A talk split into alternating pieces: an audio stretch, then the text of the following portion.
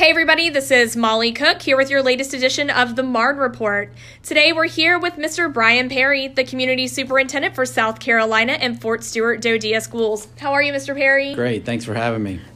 Pleasure to have you here. Um, so, Mr. Perry, now that we are down to HPCon Bravo on Fort Stewart and Hunter Army Airfield, this means that DoDEA schools will return to in person learning. Is that correct? That is correct. Excellent. So, does that mean that this is the end of virtual learning for students? So, there is a couple of options. You know, when we registered students at the beginning of the year, uh, parents got to choose uh, the DoDEA virtual school option or remote learning uh, slash in person learning. So, um, it is the end of remote learning. So, those that signed up in remote will come to in person uh, beginning October 13th. Those who signed up for the DoDEA virtual school will continue with that throughout the first semester. So, they had a semester commitment. Uh, there is going to be another opening uh, for all students to uh, and parents to choose their option for second semester, whether it be uh, in person uh, slash remote or you know um, DoDEA virtual school. Awesome. So schools start back up on October the 13th, That's you right. said? Correct. Great. And then um, is there any information that's going out to parents right now, uh, return to school, um, items that the kids need to bring with them, not to bring with them? Right. So I put out a letter to the parents on Monday. Principals are busy uh, creating their communication. Some of that has already gone out. There'll be uh, further communication. We're also, uh, as you're aware, with the PAO doing a series of videos to inform the parents what school will look like. Yep. And so we're we're busy doing that. So over the next week, uh, that'll be you know that's our goal is to communicate with parents and let them know uh, exactly what to expect when their when their children come back on the 13th. Awesome. So when the kids go back, are they going to be required to wear masks? Uh, they are. That is one of our uh, mitigation strategies. So um, they do have when they're in common areas coming into the building with arrival and dismissal. They uh, in common areas they do wear masks. A lot of our classrooms are able to social distance, so they may not wear a mask in the classroom all the time, but there will be times when they do wear a mask. Uh, in those classrooms that are not uh, where the population or the space is not where we can social distance, then they would wear a mask. So there are, you know, there are going to be times when they wear a mask, and then when uh, we are able to give them mask break, where where they're able to social distance, and you know, so really our three mitigation strategies are washing the hands, the hand sanitizer, the social distancing, and the mask. So. Perfect. Um, so, say school is in session and boom, all of a sudden there's someone that comes down with COVID in one of the schools. What procedures will be put in place? What's going to happen when that happens? Gotcha. So our teachers, you know, they're a lot of times on the front line, so they may notice. Um, well, let me back up. Let me start with the parents. We we have a pre-screening protocol, so we really encourage our parents to uh, pre-screen their students every day. That's a requirement. And if they are sick, then keep them home. Now, let's say a kid does get to school and they are uh, showing symptoms. The teacher is going to be the first line. They're going to contact the school nurse, and the nur- nurse is going to do an assessment. So let's say the the student does uh, have symptoms, showing the symptoms of COVID 19. And then uh, we have, we call the parents and we're asking the parents to pick them up within 30 to 60 minutes. We have a triage or a isolation room that we would put the students in to make sure everyone else is safe. Uh, and then at that point, so we have a student that's showing uh, COVID 19 symptoms, we would contact the uh, Winn Army Hospital. We have contacts over there. We contact and say, hey, we have this student that's showing symptoms. And we really get a uh, public health opinion on that to say, uh, does that student need to go uh, receive a test or, or not, you know, or just monitor and see. So that's kind of that process um, with that. So let's say a student comes back that was positive. Now we have a positive case in this school. So uh, we reach out to the Winn Army Hospital.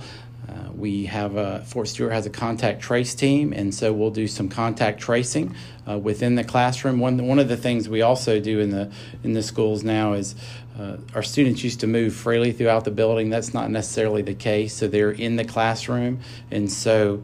Um, if there's a positive case, we do that contact tracing in that classroom, and then those uh, parents who were, you know, of other students in that classroom, if they are considered high risk, then they would be contacted by the contact trace team. So that's kind of how that process works. Uh, every case is a little different. Uh, you know, uh, you know, in um, let's say there were you know a number of students that needed to be quarantined then you know there might be a possibility where we have to go with that classroom in a remote learning. So our, our teachers are very good at remote learning. We're able to swap back and forth if we needed to but that kind of be a last case scenario just depending. Yeah. but we're really going to lean heavily on the, the public health officials to help us with that contact trace. And then you know with our communications work with pao and our DoDEA pao on the proper notification for parents so that was a lot, but I yeah. hope I hope that helps out. You know, you know, really have parents that are comfortable that we have a process in place and we're going to work through that process each time. Sure, sure, it's much appreciated. So take me on a little bit of a tour uh, from the moment a student gets dropped off in the drop off line uh, to getting to their classroom. What is their day really going to look like? You said that they're not really moving freely about the building as much. Um, so what's what's their day of learning going to be like? Okay. So let's say they are a car rider. So the minute they get out of the car, they're uh, to mask up, to put their mask on. We will have staff there that are, uh, you know receive the students. The students come in through the front door. We prop the doors open to get that airflow during arrival and dismissal, and then they come in. They uh, we do offer breakfast, so they can go to breakfast, uh, get their breakfast, and they go to a um, they social distance while they're in the lunchroom for breakfast or lunch. So uh, so they can go to breakfast, get their breakfast. If they don't have breakfast, then uh, they can go straight to their classroom, and then you know they're monitored by their teacher. And so again, um, that's kind of how arrival will work. Uh, during the day, uh, in a non-COVID environment, students would go to specials once a day, so they might go to art, PE, music. Uh, this at this time, starting off, we will have the art music teacher uh, go to the classroom to provide the activity, and that way kind of keeps the keeps them uh, safe, not moving throughout the building as they normally would. Uh, there are, you know.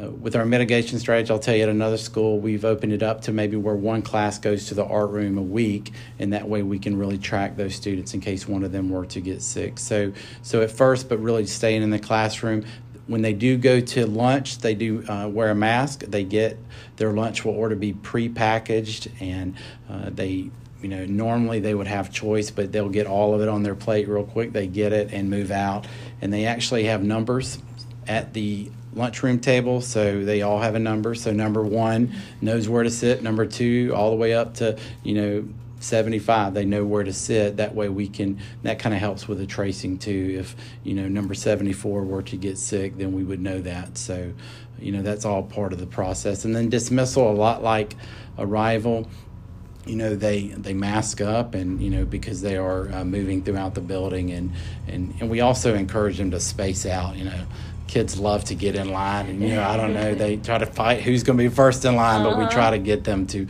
to space out. So we'll do that. So. Yeah. Well, it sounds to me like you guys have really um, been trying as hard as you can to think of everything, and I know that that's greatly appreciated. So, uh, between now and when school starts, if parents have questions, where can they go? Can they? Is there anyone that they can call um, or email uh, just to get their, you know, to help them ease their minds with some of the questions they may have with having their kids return? And so, I would encourage them to reach out to their school. You know, their principal. They they should. I know they have their principal's email, so uh, they're able to call the school or reach out to their principal. Uh, you know, uh, with you know any questions they have, and uh, and they'll get them answered. Excellent. Well, um, is there anything else that you would like to add before we close out? No, just uh, excited to come back to school. You know, since March, it's been a long time that we've had our kids in school. We know uh, nothing can replace a teacher and a student face to face. We've been doing a great job with remote and virtual. Uh, but nothing really replaces the kids being in school face to face with a teacher. So we're excited about that. Yeah, we're excited too. Well, thank you so much for taking some time out to talk with us today. Um, and we hope that the rest of the school year goes fantastically for you guys. Thank you. That's it for this week's edition of the Marne Report, guys. We will see you next time.